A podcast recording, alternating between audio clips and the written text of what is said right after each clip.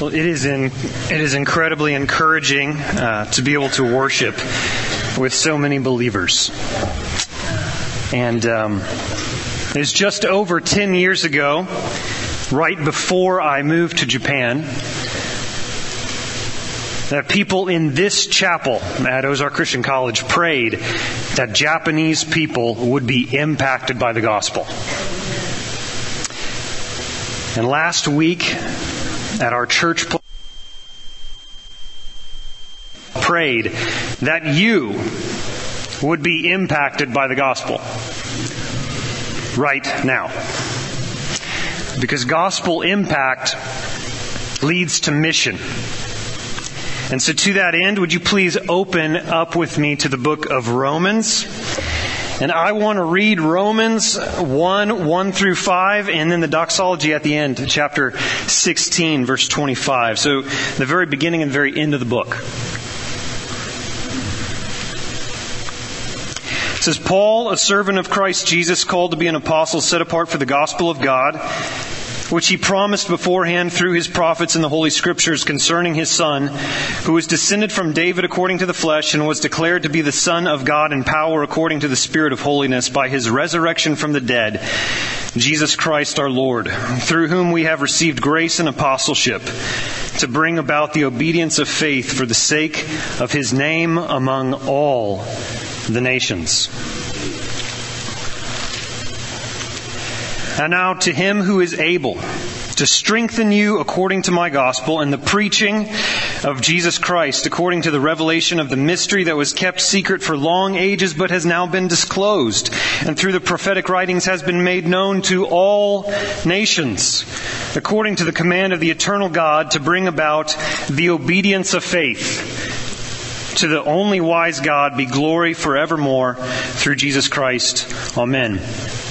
Pray with me.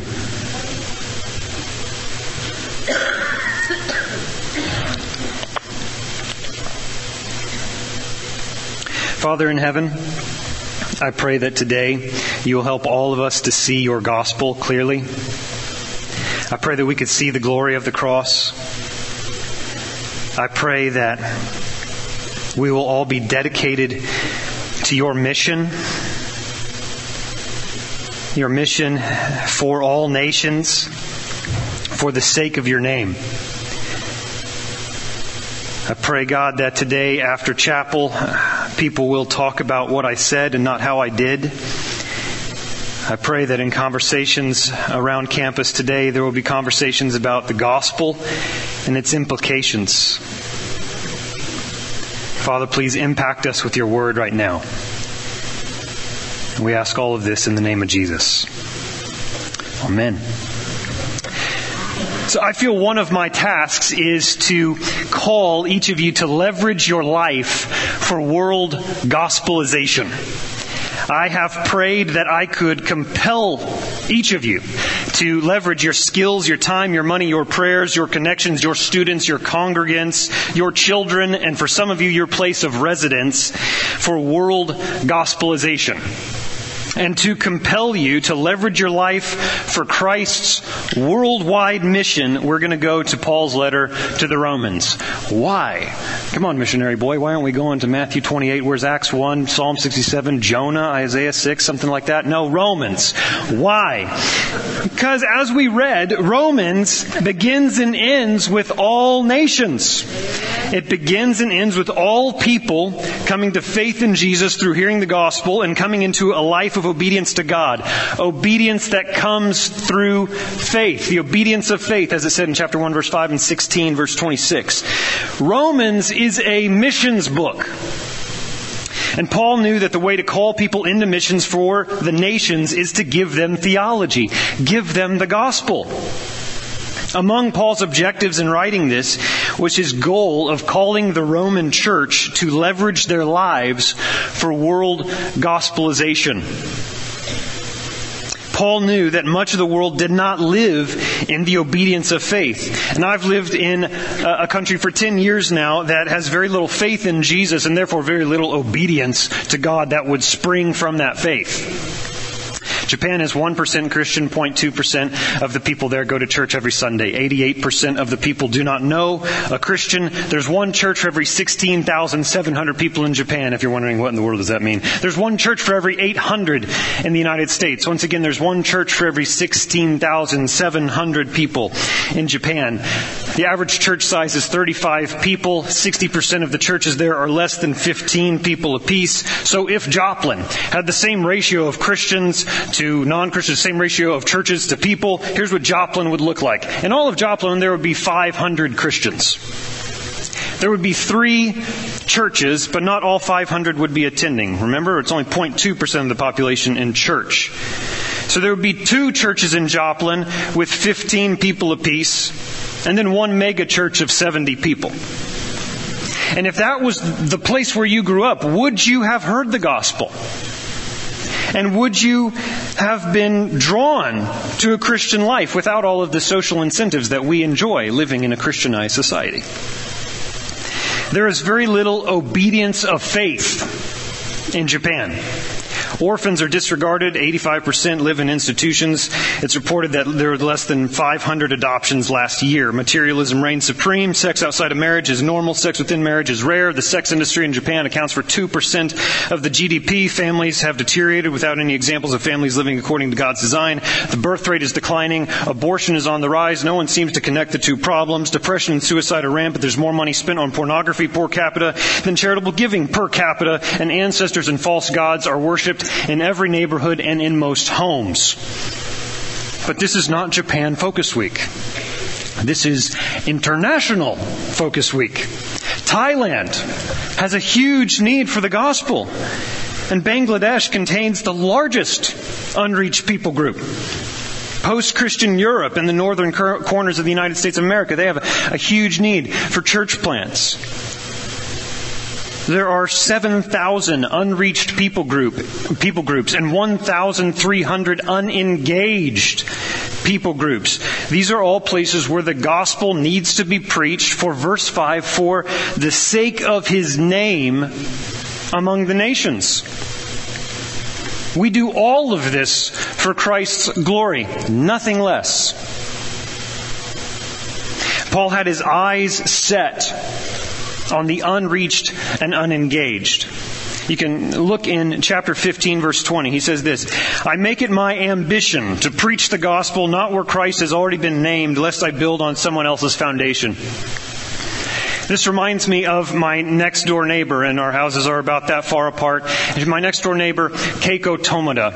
And when we moved in, we became friends. Um, she has a couple kids that are high school and college age, but my wife and her became friends, and they, they started hanging out. And my kids, you know, like to, to, to play and hang out with Aunt Keiko. And she started coming to church with, with my wife. She started riding to church with her uh, every week. And so every week she started hearing the gospel more and more gospel into her life. And then just over two years ago, Keiko was baptized. And she told us, she said this after she had been baptized. If you had not moved in next door to me, I would have gone my whole life without ever hearing about Jesus. We want to preach the gospel where Christ has not been named. We want to be a witness where there is no witness. As Paul said in chapter 15 verse 23, I no longer have room for work in these regions, getting a little stuffy with all these Christians around, so I'm coming to you, Rome. And not only that, I'm headed to Spain, and I need your help taking the gospel there. In chapter 15 verse 24, he asks for their financial support in taking the gospel to Spain. And then in chapter 15 verse 30, he asks for their prayer support. So look, I know what this is. This is a missionary support letter. Okay? I've, I've written these things. He's asking the church in Rome to leverage their finances and their prayers for world gospelization. In chapter 1, verse 16 and 17, about that gospel, he says, I am not ashamed of the gospel.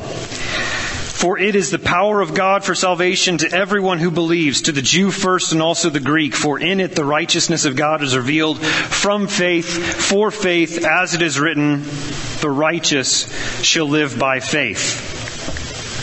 The gospel, in the gospel, the righteousness of God is revealed.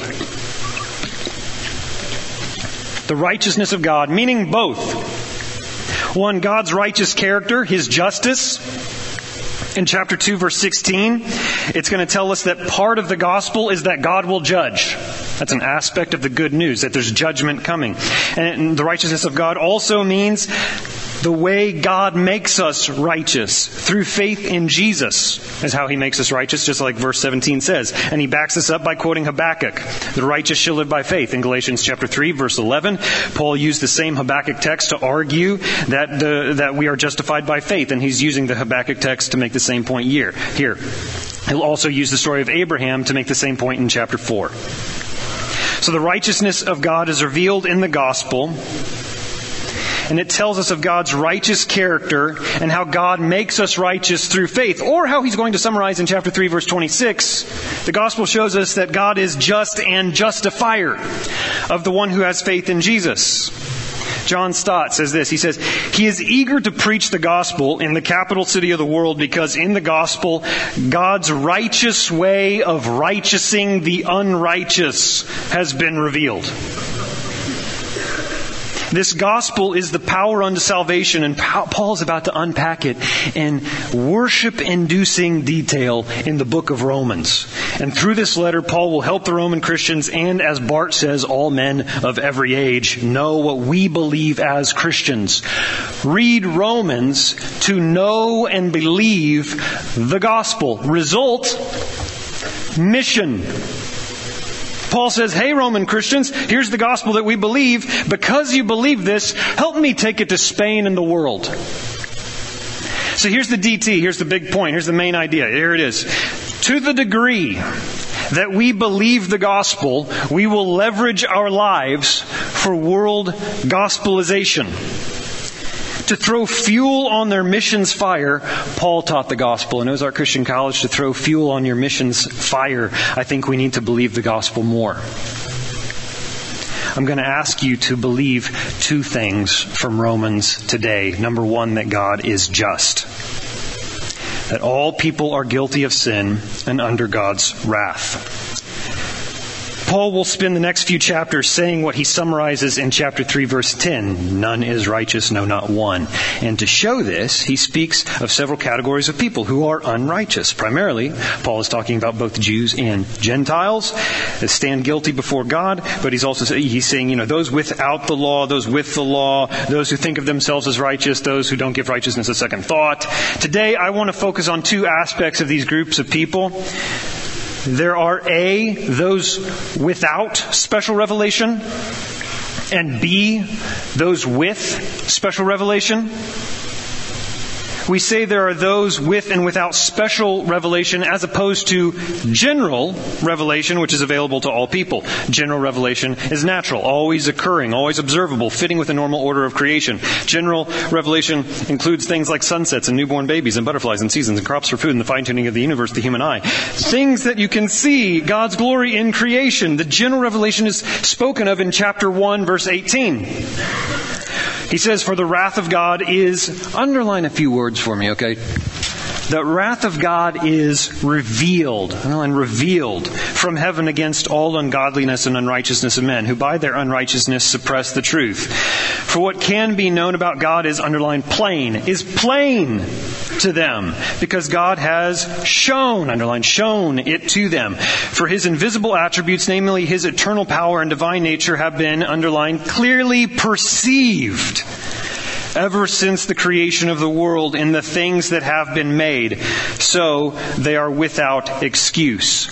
All people everywhere know of God. That's what verse 21 says. Those without special revelation of the prophets and the Bible and, and the apostles and Jesus and the preaching of the word through the church, they all know God. And look at how easily they know God. Look at those words you underlined. Look at how apprehensible God's glory is in creation. Verse 18, revealed. 19, plain to them, shown to them. Verse 20, clearly perceived. It's not hard to detect the designer's fingerprints on his creation. And then chapter 1 verse 32, not only do they know God, they know His righteous standards. They know His righteous decree. So, the unengaged tribesmen and the estimated 95% of the Japanese people who have not heard the gospel can walk around and see God's design in their world and His provision in their lives, and they should think there must be a creator, some kind of being to whom I'm accountable. Verse 18 reminds me of a man in Osaka named Yoshio. This guy came around our church when he was about 67 years old. He, he was um, walking around outside of our church building one day when I walked out of the church building, uh, out of my office, and I saw him looking at an Easter poster on the wall. And so I started talking with him, and I said, "Hey, have you ever been to a church service? We're having, you know, Easter's coming up. We'd love to have you come." I gave him a little invitation. I invited him to come. Sure enough, he came to Easter. Not only did he come to Easter, but he started coming to every service after that. And so then he joins in, and we start this series through the gospel according to John because even though we're in this unreached people group, expository preaching, it's powerful and it's effective. That's what we do, right? So uh, we're in John chapter 1 and he hears me preach and say that in, in verse 12, to all who did receive him, who believed in his name, he gave the right to become children of God. And I looked out as I say this and this 67 year old man's cheeks are just soaked with tears because he's crying because he hears that God wants to adopt him. A few weeks later, the then 68 year old Yoshio was baptized. And before he was baptized in a seeker's class, he was talking with one of the guys I work with, a guy named Seth Phillip. And he said, he said that, listen, he said, I always knew there was a God.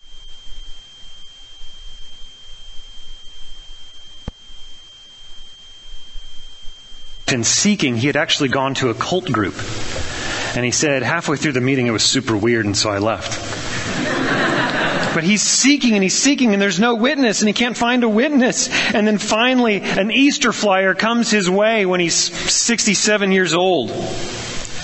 Understand, knowing about God was not enough to save him. He had to find a witness. And how many people, how many more people have to go 67 years without being able to find a church that can be a witness? And how many people are going longer than that and dying without ever running into a witness of the gospel? Next, in chapters 2 and 3, Paul will also point out that those with God's special revelation are also guilty. Having the scriptures, having the law of Moses, having the outward sight of the covenant does not make anyone innocent before God. Chapter 3 verse 20. No one is saved by works of the law. We cannot make ourselves righteous. Neither those with special revelation nor those without special revelation live up to God's standard. Read chapter 2 verse 12. It says, For all who have sinned without the law, no special revelation, will also perish without the law and all who have sinned under the law will be judged by the law. So the kid who grew up in Bangladesh without a witness, without a Bible, and then lusts or gossips or lies, he has broken God's law, he stands condemned. And the kid who grows up in the Bible Belt with Sunday school and parents reading him the Bible and, and, and going to CIY and FCA and an abundance of Christian resources in English, and then gossips or lusts or lies has broken God's law and stands condemned before God.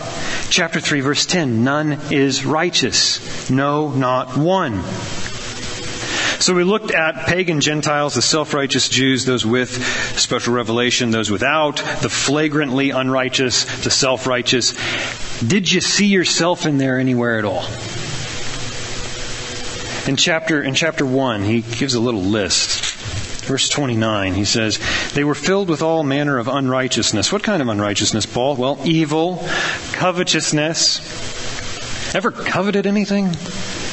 Like anyone's car, anyone's dorm room. I wish I, I wish I had that dorm room, not the dorm room across from the bathroom because everyone brushes their teeth in my room. I wish I had that dorm room. I wish. Have you ever coveted anyone's boyfriend, anyone's girlfriend? Malice, they're full of envy, murder, strife, deceit. Any deception ever happen?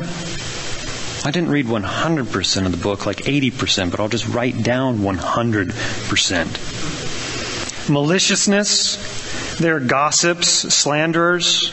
No exegesis needed on the words gossipers and slanderers for anyone to feel convicted. Haters of God, insolent, haughty, boastful, inventors of evil, disobedient to parents.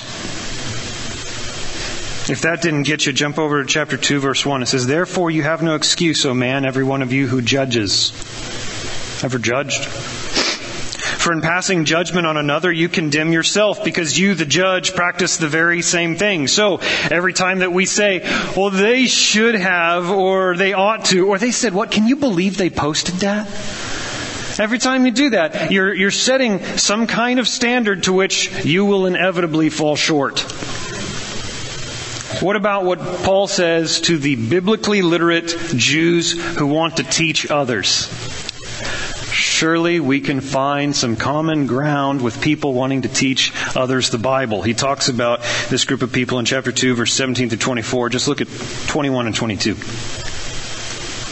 says, You then who teach others, do you not teach yourself? You who preach against stealing, do you steal? Are you torrenting a movie in your dorm room right now?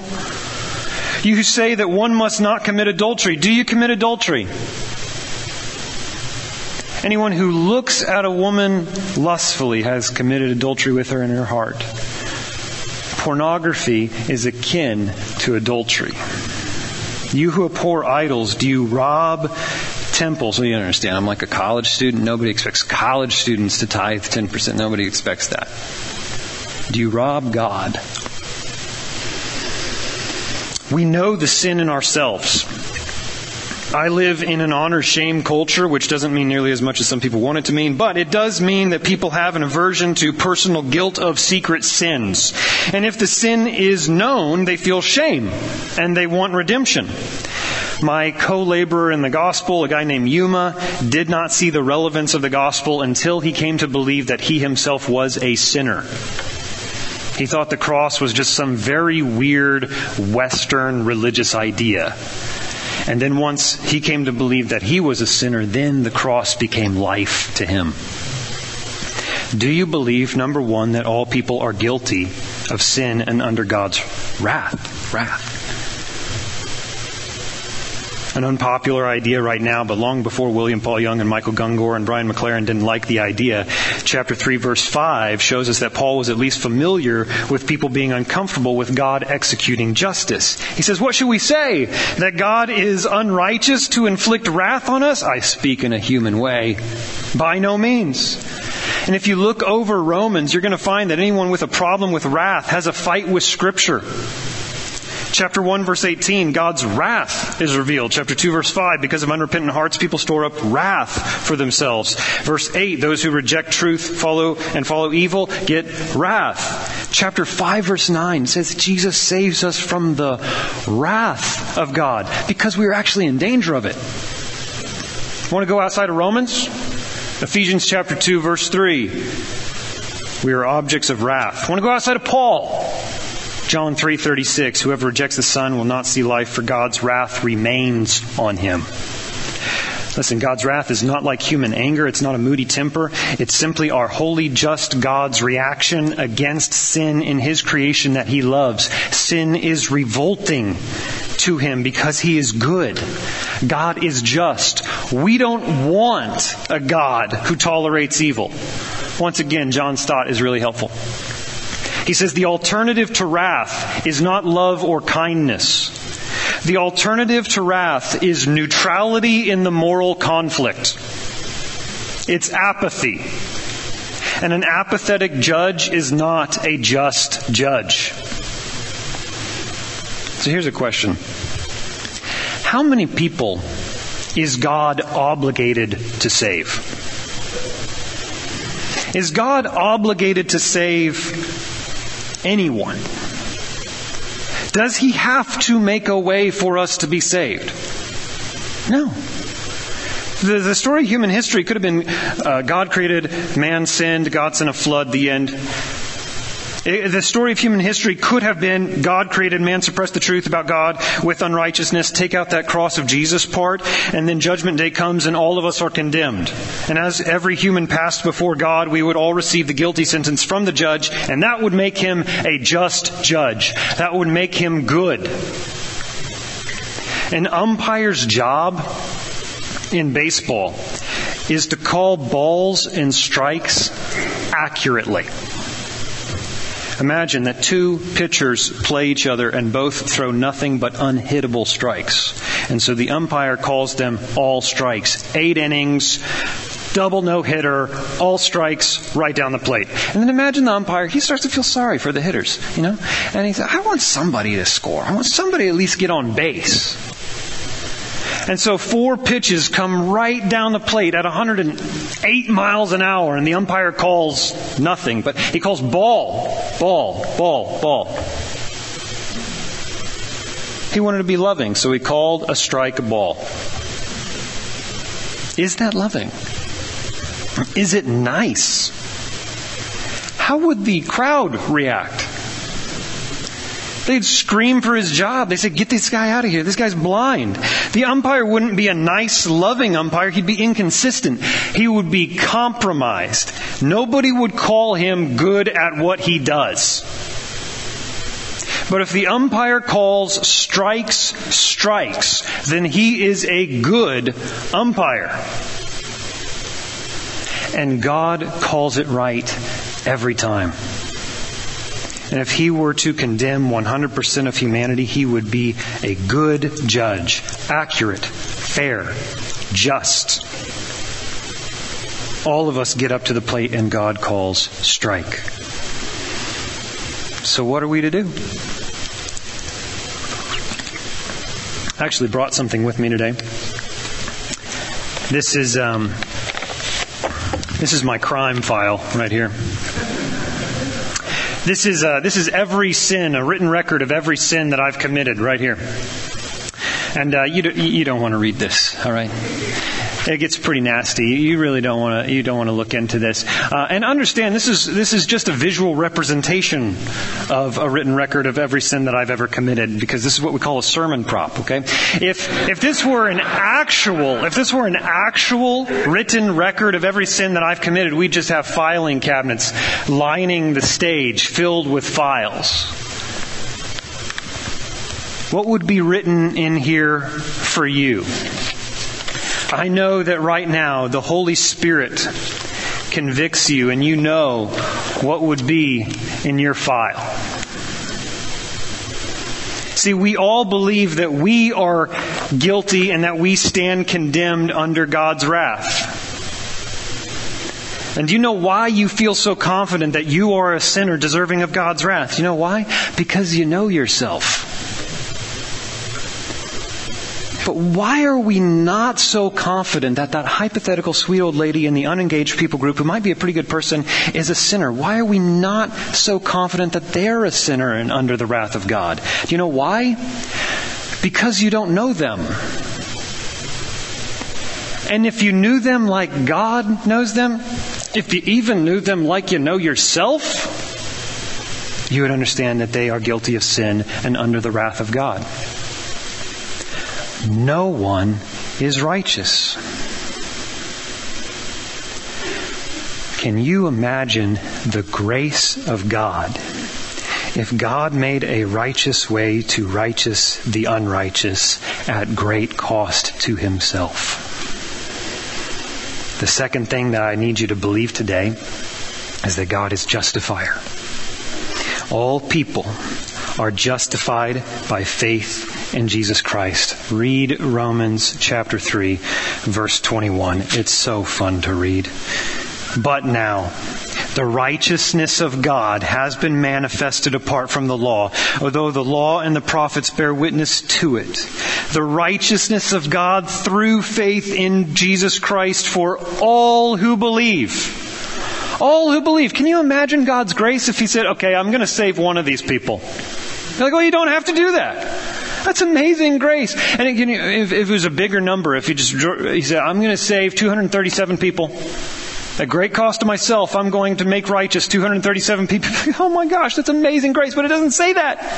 It says, for all who believe, we receive the righteousness of God. For there is no distinction. For all have sinned and fall short of the glory of God and are justified by His grace as a gift through the redemption that is in Christ Jesus, whom God put forward as a propitiation, an appeasement of His wrath by His blood to be received by faith. This was to show show God's righteousness. Because in his divine forbearance, he passed over all of those former sins. It was to show his righteousness at the present time so that he might be just. Every sin is punished and justifier of the one who has faith in Jesus. His wrath comes out justly on all sin of all time. We're justified. Through faith, we receive the righteousness of God. Philippians 3 9. Paul says, I want to be found in Him, not having a righteousness of my own that comes from the law, but that which is through faith in Christ, the righteousness from God that depends on faith. Not a righteousness of my own, but as Luther says, an alien righteousness that's deposited into my spiritual bank account. I'm in Christ. I have His righteousness. Isaiah 53 said the Christ would make many righteous. And one of my favorite verses, 2 Corinthians chapter 5 verse 21, for our sake he made him to be sin who knew no sin, so that in him we might become the righteousness of God. I've got another file here. This is Jesus' file. And if we open this thing up, you're going to see it's just pure righteousness right here. And here's what happened on the cross all of my filth, all of my sin, he who knew no sin became sin, and he took all of this and he absorbed the wrath of God for everything I did and everything you did and everything all of us have done. He took the wrath of God in our place. And then what happens to me if we have faith in Jesus? What happens to us? This righteousness of God is then deposited right into our account. Here it is in our file. This, his story becomes our story. And now when God looks at you, He doesn't see your sin. He looks at you and He sees His Son. He sees the righteousness of God. He sees His child who's adopted, who's an heir, who's completely perfect and totally loved. And all of that salvation and eternal life is ours by God's grace through faith. Do you believe that? Friends, our only hope is Jesus. We only receive this salvation through faith in Jesus. Do you believe the good news? Do you believe it enough to leverage your life in such a way that the world can hear it? There's a building in Osaka called the Sky Building, 173 meters up. Not as tall as others because we have earthquakes there. But I like to take a lot of people there and from the top, you can see uh, the, all 19 million people in the Osaka uh, metro area. So you can look off to the west, there's the Osaka Bay. And right next to the bay, there's uh, the city of Kobe is over there. And then uh, to the north, east, and south, it's ringed by mountains. The northeast, there's Kyoto over there, and the, the water and the mountains ring in all 19 million people. 1% Christian, 95% have never heard. You see, it's one thing to say, I believe the gospel at 1111 North Main. Thank you, sir. I took a team up on top of the Sky Building, including one Ozark Christian College graduate. And I asked this team, like I've asked a lot, I've asked a lot of others, the 99% of the 19 million people that you can see right now, what happens to them when they die?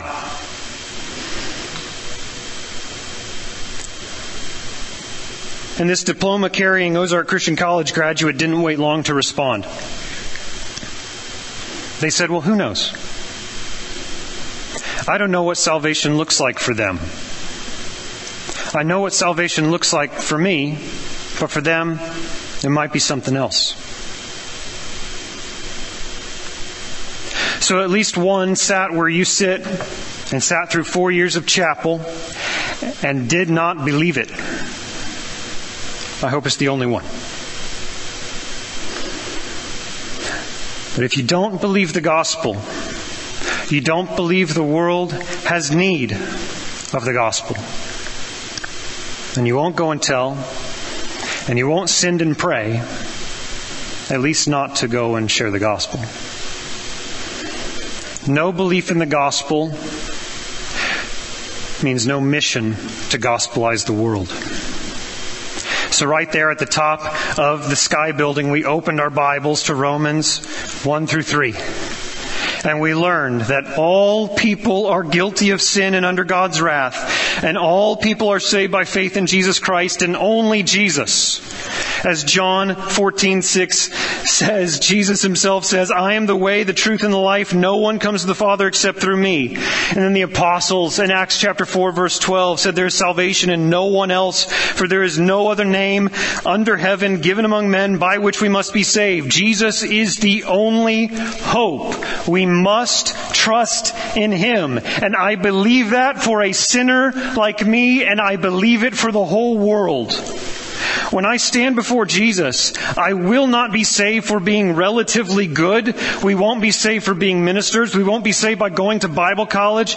We won't be saved by being preachers or missionaries or Bible translators in the jungle or martyrs. On that day, when I stand before God, there is one thing in life that will have saved me, and that's calling out on the name of Jesus. I must call on His name, on His work, on His death, and His resurrection. He's the only way. He's the only remedy. He's the Savior. All people must call on Jesus to be saved.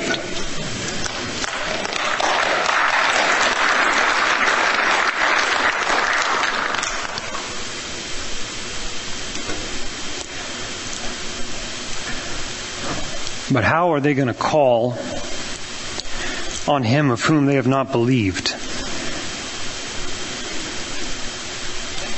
And how are they going to believe of him of whom they've never heard? And how are they going to hear without someone preaching? And how are they going to preach unless they are sent?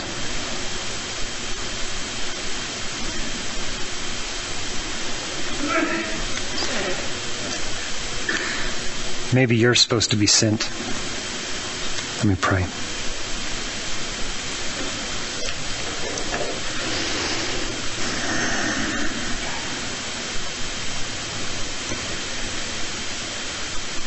Father God, you are so good. You're so gracious. Thank you, God, for saving us through Jesus. I thank you for the way that you blessed my life, that I'm saved, that you allowed me to go to another country and learn a language and be able to share with people who've never heard. And I pray, God, that more resources and lives will be leveraged to share your gospel with the world I pray that you'll move people to structure church budgets in such a way. I pray that you'll move people to pack up and leave and move people to pray hard for those who are over there. I ask God for one in this room who is not going to go plant a church among those who have never heard. I ask that you will change their course, God, today and compel them by the gospel to go and share. I pray that you will give people wisdom to understand if they're the part of the body that should be sent. And God, we pray that your name will be known. You know, we pray that all people will worship you and glorify your name so that you will win a great victory. God, we want you to be glorified. And Lord Jesus, we pray that you come. We pray all this in the name of Jesus. Amen.